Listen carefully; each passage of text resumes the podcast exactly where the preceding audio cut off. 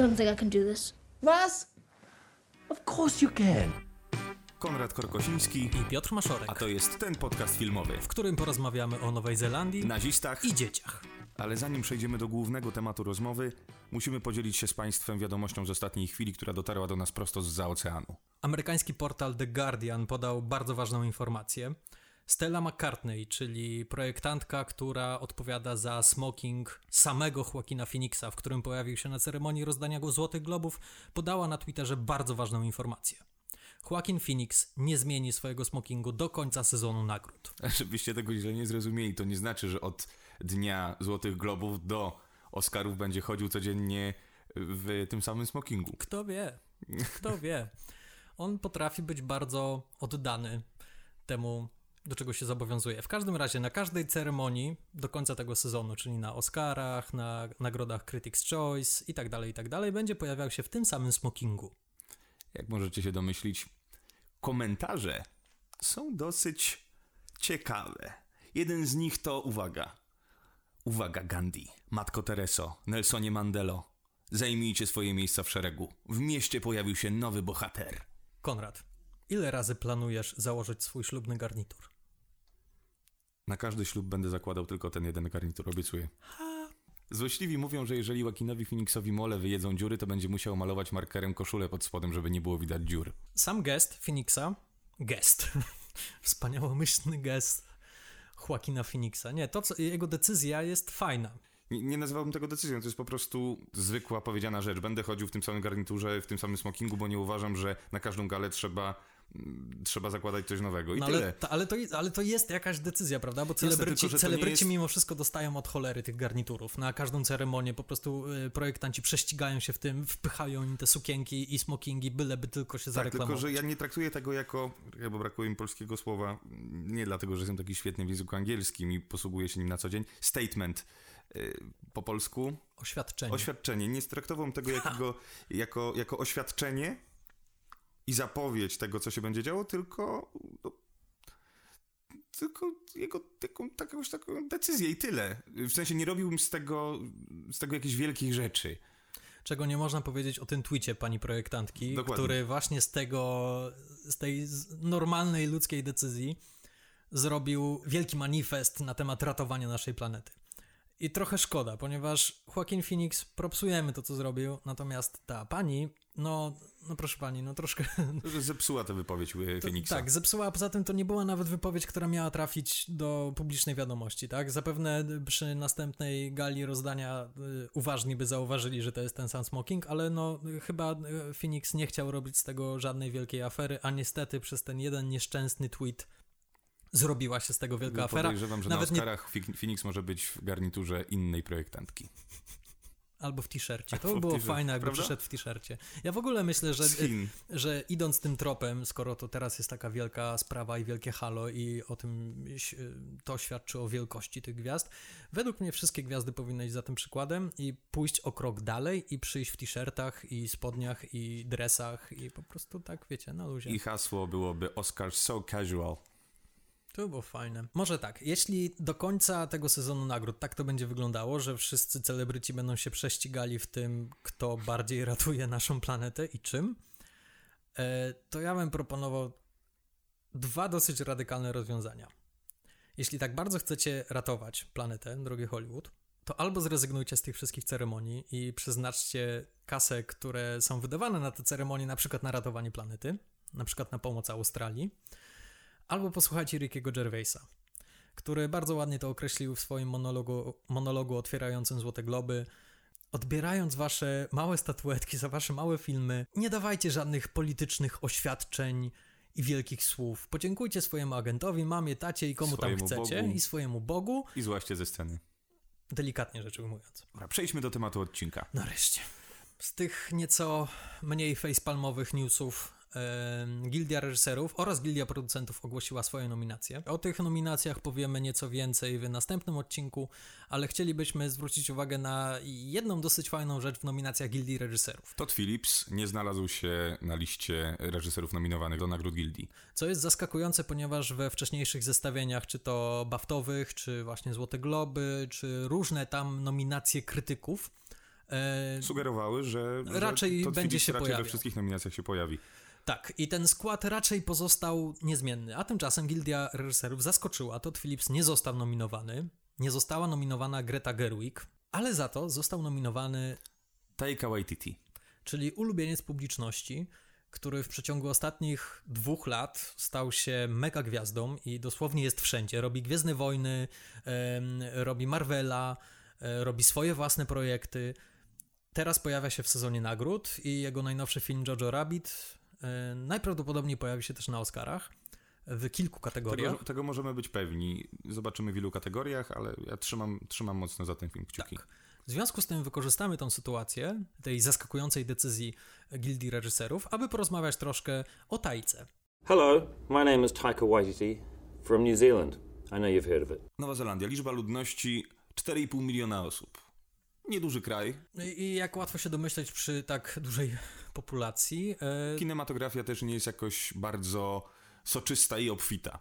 no ciężko jakby podać jakąkolwiek e, ważną datę w historii nowozelandzkiej kinematografii. Nawet, nawet o naszej polskiej szkole filmowej, o Andrzeju Wajdzie, e, czy o. Kawalerowiczu, o Kieślowskim, na świecie było głośno i, i był znany. E, Natomiast no, nie można tego samego powiedzieć o Nowej Zelandii. Nie oszukujmy się. Ilu znamy nowozelandzkich reżyserów? Ja znam trzech. Ja znam dwóch. Peter Jackson, Mój człowiek. Oraz Jane Campion, przepraszam, zachwyciłem się jak słyszę Peter Jackson. I żeby było jasne, o nim rozmawiamy, pewnie wszyscy się domyślili, ale niech to nazwisko padnie. Taika Waititi. Tak jest. W związku z tym, może zagrajmy w taką grę. Porównajmy sobie tych dwóch facetów. E, Jak wyglądała ich droga do sławy, jak wyglądało ich dzieciństwo i być może uda nam się coś wywnioskować z tego y, na temat ich twórczości, na temat tego, kim przede wszystkim jest Taika Waititi. To może zacznijmy od początku, czyli od tego momentu, w którym nasi bohaterowie postanowili zostać filmowcami. U Petera Jacksona to było bardzo wcześnie, mniej więcej w wieku 9 lat, kiedy w nowozelandzkiej telewizji po raz pierwszy zobaczył King Konga, klasycznego King Konga z 1933 roku. Wtedy zakochał się w kinie i postanowił, że właśnie to chce robić w swoim życiu. Poprosił swoich rodziców o kamerę Super 8. E, rodzice spełnili jego prośbę i od tamtej pory Jackson tak naprawdę nie przestał kręcić filmów. Kręcił na swoim podwórku filmy wojenne, później kręcił animacje poklatkowe.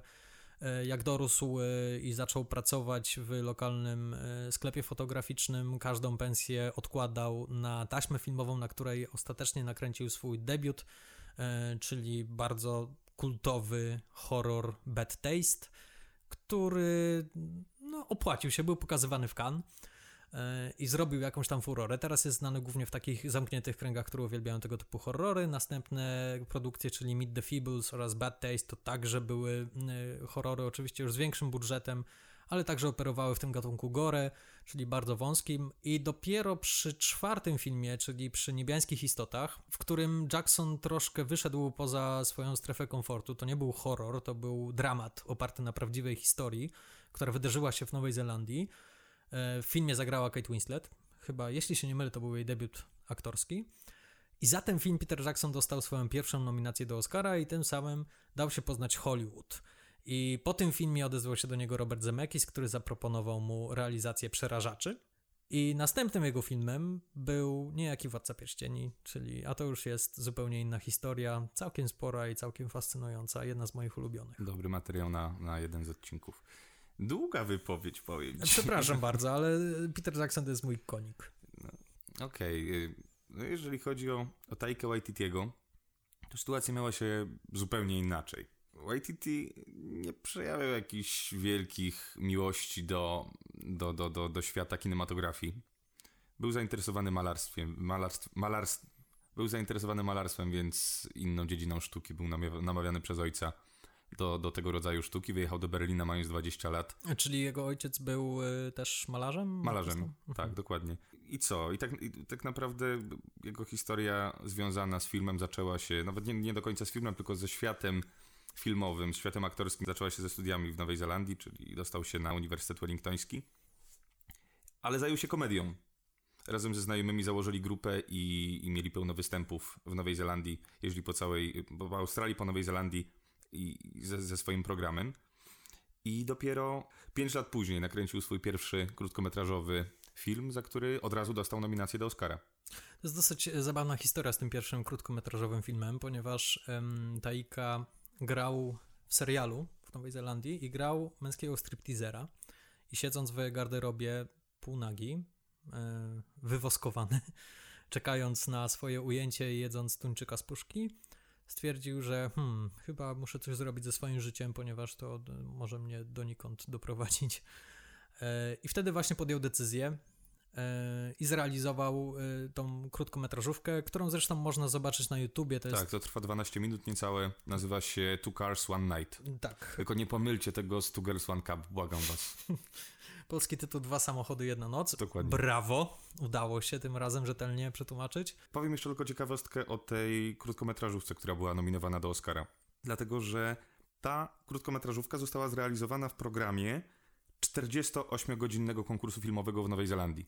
A, Mam kolegę, który y, kręci też w tym konkursie i nawet w tym roku prosił mnie o pomoc, ale nie miałem czasu. Więc jest to dosyć niesamowite, że facet bierze udział w konkursie na wyreżyserowanie, zrobienie krótkometrażówki w czasie 48 godzin i zostaje, dostaje nominację do Oscara. Ta krótkometrażówka, jak zresztą większość takich debiutów, no to jest z życia wzięty materiał. To jest troszkę taka część dzieciństwa, i, którą zapamiętał Tajka. E, to jest historia dwóch dzieciaków, które czekają na swoich rodziców na parkingu pod pubem. Troszkę jest to historia miłosna, bardzo urocza, ale już wtedy można było zauważyć takie charakterystyczne elementy, które będą się przewijały już do końca jego twórczości. Bardzo silne poczucie humoru. No i druga cecha charakterystyczna to jest to, że bohaterami tego filmu są, są dzieci. Są dzieci.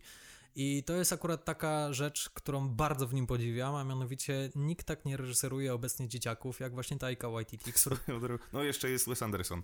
Jeżeli ktoś lubi akcent nowozelandzki, australijski, to, no to, to, to, to koniecznie zobaczcie te, te etiudy, bo to jest coś pysznego dla, dla ucha. A kto nie lubi, to powodzenia. I zresztą e, nie polecamy oglądać tego bez napisów angielskich. Ja niestety na YouTubie nie, nie byłem w stanie włączyć napisów. Nie, nie, ma, nie ma podrzuconych napisów, więc, No. więc trzeba się wsłuchać, co te dzieciaki mówią. Ale nie da rady, wierzcie mi, to jest, to jest magiczny dialekt, ale bardzo uroczy. E, tak rozpoczęła się kariera Taiki, czyli bardzo późny debiut w wieku około 30 lat i bardzo szybka nominacja do Oscara. Czyli to nie jest taka klasyczna historia e, dzieciaka, który marzył o tym, żeby zostać filmowcem i który e, walczył o to, aby spełnić to marzenie. Nie, on tak naprawdę zrobił film i to marzenie się spełniło. I to troszkę widać w jego twórczości. Tak jak przy Peterze Jacksonie, który wychowywał się na filmach i który oglądał filmy i był zachwycony tymi filmami, widać y, w jego filmach te, te widowiska, widać to Hollywood, widać te inspiracje. Natomiast u Taiki nie do końca. To jest troszkę taki mm, marsjanin. W takim sensie, że jego filmy nie... Chłopak znikąd. Chłopak znikąd z robi- bardzo dziwacznym stylem. Ba, tak, z- bardzo dużą wrażliwością, ale to widać, że to jest bardzo silne kino autorskie, bez... Chociaż no, to, to się teraz zmienia, zaraz zresztą będziemy rozmawiali o Jojo Rabbit, tam widać, widać jakieś inspiracje, ale, ale te wcześniejsze filmy to jest absolutnie kino, wręcz bym zaryzykował określenie kino niezależne. Mhm. Tak, bardzo. Kolejną rzeczą, która charakteryzuje Tajkę i która sprawia, że jego filmy odstają od całej reszty, to jest jego. Nie wiem, jak to nazwać. To jest ciepło, to jest taka niesamowita wrażliwość na drugiego człowieka i taka wiara w drugiego człowieka, że mm, nie ma w nim. Nawet kiedy porusza dosyć mroczne, ponure tematy, to nigdy nie jest to mroczne i ponure, zawsze jest w tym jakieś ciepło. Bije z tego bardzo dużo dobro. Tak, i optymizm. Chyba takim najgłośniejszym jego filmem z tego pierwszego okresu twórczości to jest e, Co robimy w ukryciu.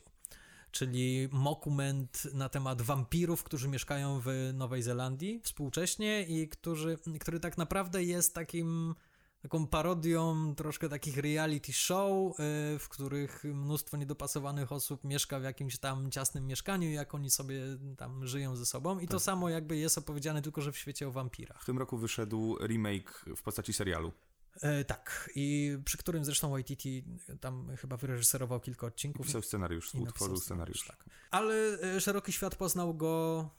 e, Dzięki filmowi Thor Ragnarok. Teraz e, tak sobie o tym pomyślałem, że bardzo, bardzo szanuję Marvela za to, że dał komuś takiemu jak Taika Waititi tak duży film z tak dużym budżetem. To, jest, to była bardzo odważna decyzja z ich strony, ponieważ to nie był reżyser, który miał wprawy w robieniu tego typu rzeczy. E, który do tej pory raczej operował na bardzo średnim, jeśli nie niskim budżecie. I no, e, powierzanie komuś takiemu trzecią część historii Tora, kolejną, kolejny film właśnie w tym kinowym uniwersum, gigantyczny budżet. O sobie z takimi fajerwerkami wyobraźni. Tak. I zresztą Tajka też y, często się wypowiadał, że był troszkę przerażony i za bardzo nie wiedział, nie wiedział co się dzieje i dowiedział się na planie Tora, co to jest kran, ponieważ nigdy wcześniej jednego nie widział. E, ale też, y, i to jest cudowne, i to jest bardzo dobre podsumowanie jego osobowości, zdał sobie sprawę, że został zatrudniony z jakiegoś powodu, zaczął drążyć, co to może być, i zdał sobie sprawę, że chodzi im o moją wrażliwość i moje poczucie humoru, a w tym jestem dobry i na tym muszę się skupić. I faktycznie to Ragnarok, który. Jest przesiąknięty poczuciem humoru i niesamowitą wyobraźnią.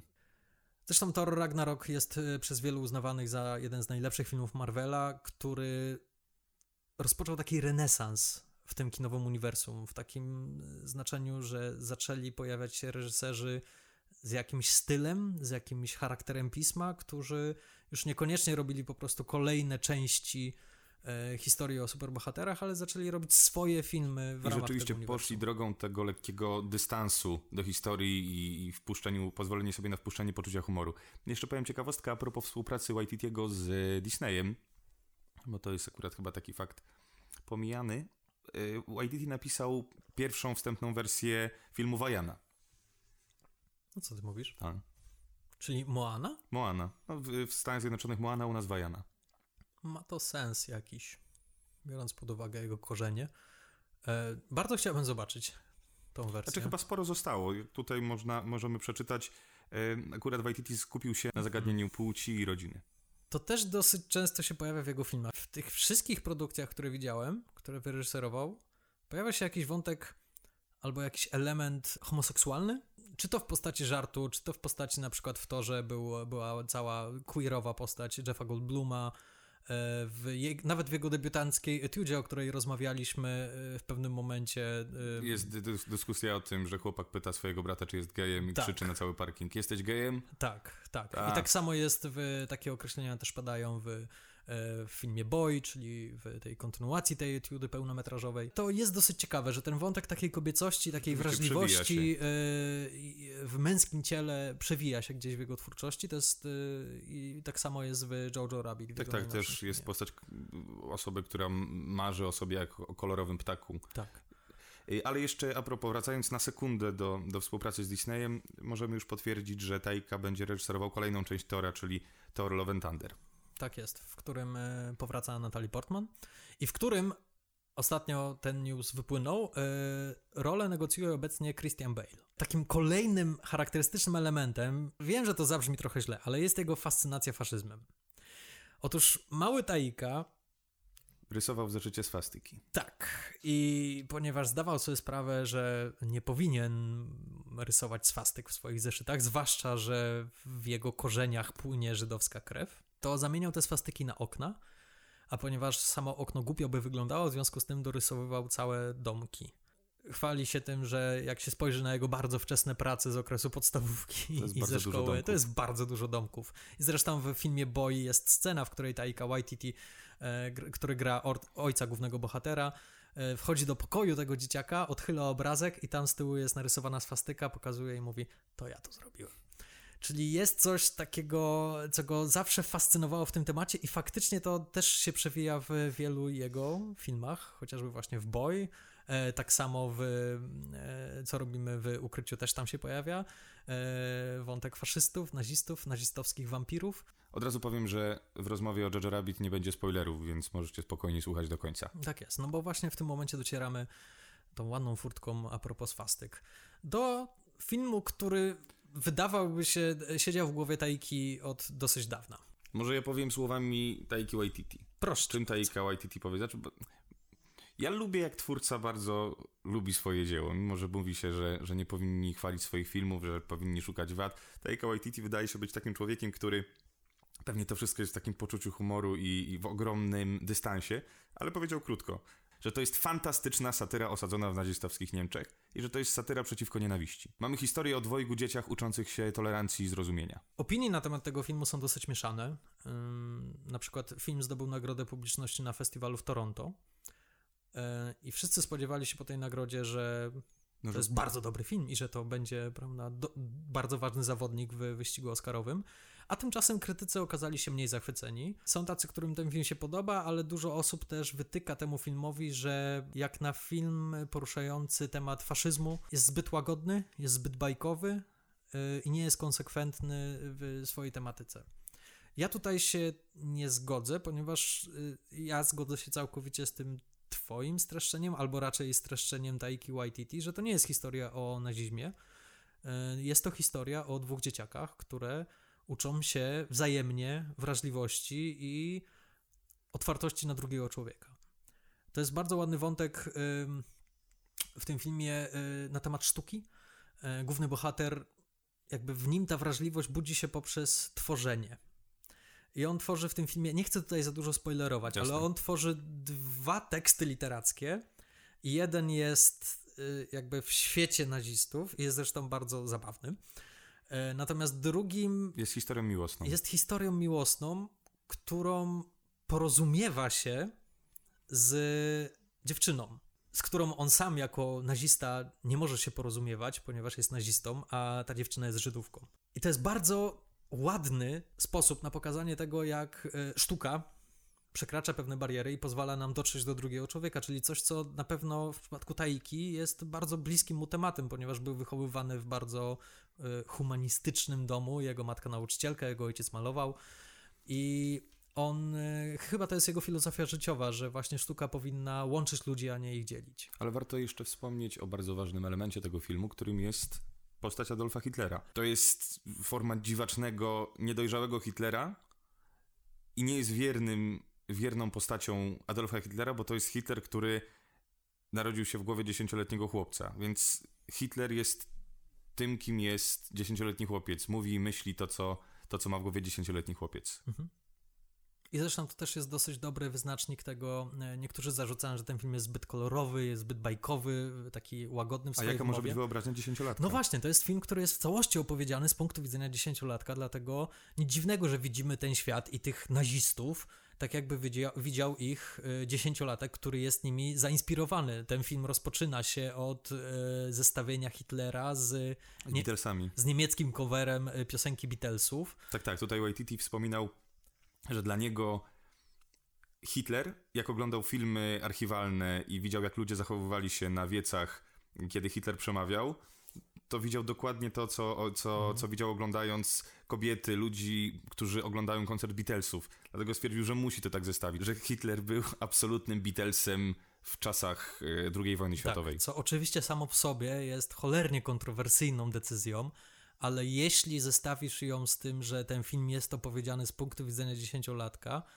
który wychowywał się wśród nazistów, no to jesteś w stanie y, już to bardziej przełknąć, że ten dziesięciolatek widział Hitlera właśnie jak Beatlesa, jak gwiazdę. Im więcej bohater wie o otaczającym go świecie, tym bardziej obraz Hitlera w jego oczach i w jego wyobraźni ulega zmianie. Konrad, czy ten film ci się podoba? Bardzo.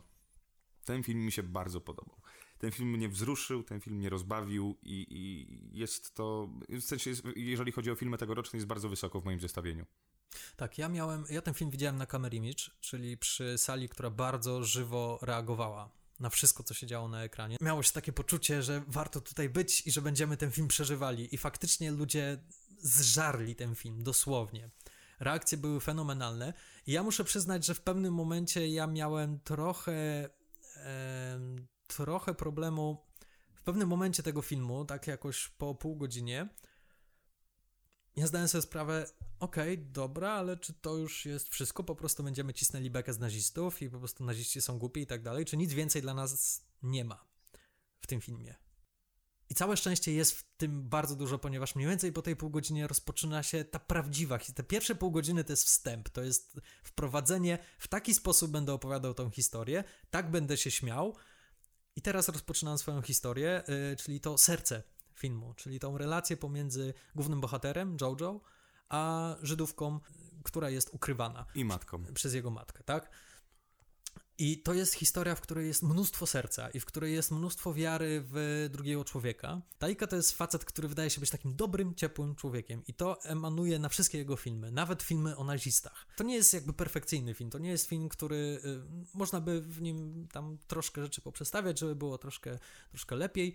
E, ale serce tego filmu jest tak wielkie, że ja jestem w stanie wybaczyć mu wszystkie błędy. No tak, ale to jest taki pierwszy, wydaje mi się, komercyjny film Taiki Waititiego, bez nadzoru wielkiego studia, jakim był Disney, ale film, który absolutnie wpasowuje się już w, w znamiona komercji.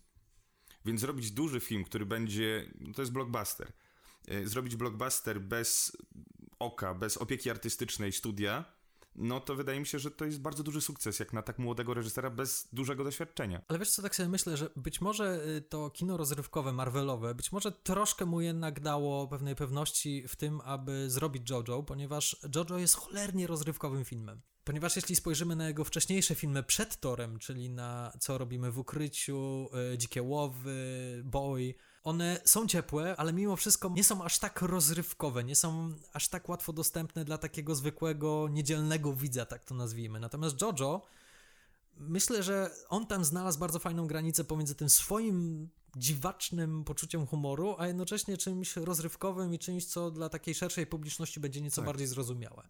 E, Chciałbym jeszcze porozmawiać o aktorach. Jojo Rabbit. Zacznijmy od najmłodszych aktorów, czyli od Romana Griffina Davisa, który wcielił się w rolę Jojo. Jojo. Thomasin McKenzie, która wcieliła się w rolę Elsy. Czyli żydowskie dziewczynki ukrywaną przez matkę Jojo. Tak. Ostatni z tej trójki, mój ulubiony, absolutny faworyt i zresztą nie tylko mój ulubieniec publiczności, Archie czyli Yates. Archie Yates, który Joki. wciela się w postać e, prawdziwego przyjaciela, niezmyślonego przyjaciela Jojo, czyli Yorkiego i który kradnie absolutnie każdą jedną scenę, w której się... Nazista, młody nazista z fantastycznym, bardzo brytyjsko-nowozelandzkim akcentem. Tak, i też bardzo taki, bardzo inteligentny jak na swój wiek. E, No pada nasza ulubiona kwestia w filmie, czyli Nothing makes sense anymore. Yeah, I know it's definitely not a good time to be a Nazi. Cała ta trójka, oni grają ponad swój wiek. To nie są takie role dzieciaków, dzieciaków. Oni jakby są bardzo dojrzali, bardzo jakby uczą się dużej emocjonalności. widać, w że Taika Waititi w tym filmie skupił się na tym, żeby te dzieciaki były bohaterami bardziej dojrzałymi od dorosłych postaci w tym filmie. No i przejdźmy w takim razie do dorosłych. A mamy tutaj naprawdę fajną obsadę na Oj, drugim bardzo planie. fajną. E, po pierwsze mamy Scarlett Johansson. Jak już ostatnio mówiliśmy e, przy Złotych Globach, Tak, to ja, jest jej rok. Ja wspominałem, że Marriage Story, Scarlett Johansson i, i Jojo Rabbit to są dwie moje ulubione role w tym roku. Niesamowita. Nie, nie możemy o niej powiedzieć za dużo. Powiedzmy tylko, że to gra matkę Jojo Rabbita. Tak, to jest e, rola, wiem, że to źle zabrzmi, ale to jest rola bardzo drugoplanowa, która jest w tle, ale która tak naprawdę dźwiga na swoich barkach cały To film. jest dla mnie taka rola pryzmatująca. Od niej odbija się tak naprawdę ten świat nazizmu przez ten świat dziecięcy. Ona jest, jest łącznikiem tych światów i to jest, to jest, słuchajcie, no ja jestem tą rolą zachwycony. Ona też jest, e, jakby ma taki bardzo trudny trik do wykonania w tym filmie, a mianowicie ona balansuje, najbardziej ze wszystkich postaci balansuje na krawędzi dramatu i komedii i robi to fenomenalnie. Zresztą Taika Waititi mówił, jak pracował z Scarlett Johansson nad tą rolą. Mówił, że ja nie chcę, nie chcę z tobą próbować, nie chcę, żebyś e, wchodziła na, pla- na, na, na próby przed, zanim zaczniemy plan, żebyś pokazywała mi, jak ta postać będzie się poruszała, jak będzie mówiła. Chcę, żebyś sobie sama tę postać znalazła, tylko przez rozmowę ze mną. Ja ci opowiem, jakie jest wyobrażenie mojej postaci i rozmawiali o tym tygodniami przed rozpoczęciem, e, przed rozpoczęciem zdjęć i rzeczywiście Scarlett weszła na plan i Taika był zachwycony. No to w takim razie przejdźmy teraz do ciemnej strony mocy, czyli do nazistów, w których wcielili się Sam Rockwell, Rebel Wilson, Alfie Allen, znany z gry o Tron, Stephen Merchant, Steven Merchant, e, no który tutaj gra agenta Gestapo. Gestapo i który ma e, jedną scenę w tym filmie, ale absolutnie zabójczą i przekomiczną. Naziści, gestapowcy, oficerowie SS są w tym filmie przedstawieni jako debile. Półgłówki. półgłówki. To jest troszkę chwyt Taiki. On bardzo często z tego korzysta, że przedstawia najbardziej złowrogie postacie e, właśnie w taki sposób. E, jakby zabiera tą otoczkę niesamowitości i przez to sprowadza ją troszkę do, do ziemi. E, No i ta czwórka świetnych aktorów, no widać, że mają ubaw życia. Steven Merchant jako agent Gestapo, agent On, De- on był świetny. On był świetny, on stworzył fascynującą postać dla mnie. E, uśmiechniętą, Od ucha do ucha. tak bardzo creepy facet i jednocześnie tak zabawny w swojej sztywności i w swoich procedurach gestapo. E, Jest w tym coś, to jest chyba najbardziej taka przerażająca postać w tym filmie i jednocześnie najśmieszniejsza. Nie, nie wiesz, czego się po nim spodziewać. Ten, ten wieczny uśmiech zwiastuje, że nagle coś, coś pierdzielnie, coś Mhm. wybuchnie. Wiele osób właśnie zarzuca temu filmowi, że nie ma tego y, poczucia zagrożenia, że nie ma tej grozy Nie zgodzę się. I właśnie, no dla mnie to jest przykład tej grozy, która jest przepuszczona oczywiście przez filtr Waititiego, tak? Ona jest, ona jest obecna, ale jednocześnie jest tak bardzo zabawna. Zresztą Jest, jest zabijana śmiechem Ten po prostu. film nagle potrafi tak złamać swoją konwencję. Oj tak. Y, Jest y, jedna scena w tym filmie, która której zupełnie się, znaczy spodziewasz się jej gdzieś tam w jakiś Ale nie sposób. spodziewasz się takiej dosadności tej Tak, sceny. nie spodziewasz się tego, w jaki sposób zostanie ona ci podana. I według mnie jest to świadectwo, że Taika też jakby robi się coraz sprawniejszy w tej sztuce filmowej, w takiej Robi sztuce operatorskiej. dojrzalszy. Tak. E, To, w jaki sposób przedstawił tą scenę dla mnie jest e, mistrzostwem. I w którym momencie to się pojawia e, tej historii i, i, i, i tego całego filmu, no ja byłem pod gigantycznym wrażeniem i stwierdziłem, że wow, jednak em, on tam idzie, tak? To chyba tyle. Tak, słuchajcie, e, Jojo Rabbit wchodzi do kin 24 stycznia. Ale już 14 stycznia będzie można pójść do kina Cinema City. Jeżeli ktoś ma kartę Cinema City Unlimited, to nie jest odcinek sponsorowany. Będzie można, Ale polecamy się. polecamy się, będzie można zobaczyć pokazy przedpremierowe w kinie Cinema City. Tak, i serdecznie Wam to polecamy i bardzo Wam to polecamy oglądać w kinie. Ponieważ to jest akurat film, który bardzo będzie korzystał na tym, że oglądasz to z pełną salą widzów, która e, zrywa boki ze śmiechu. Wielkie dzięki za dzisiaj. Dziękuję Ci również, Konrad. Do usłyszenia.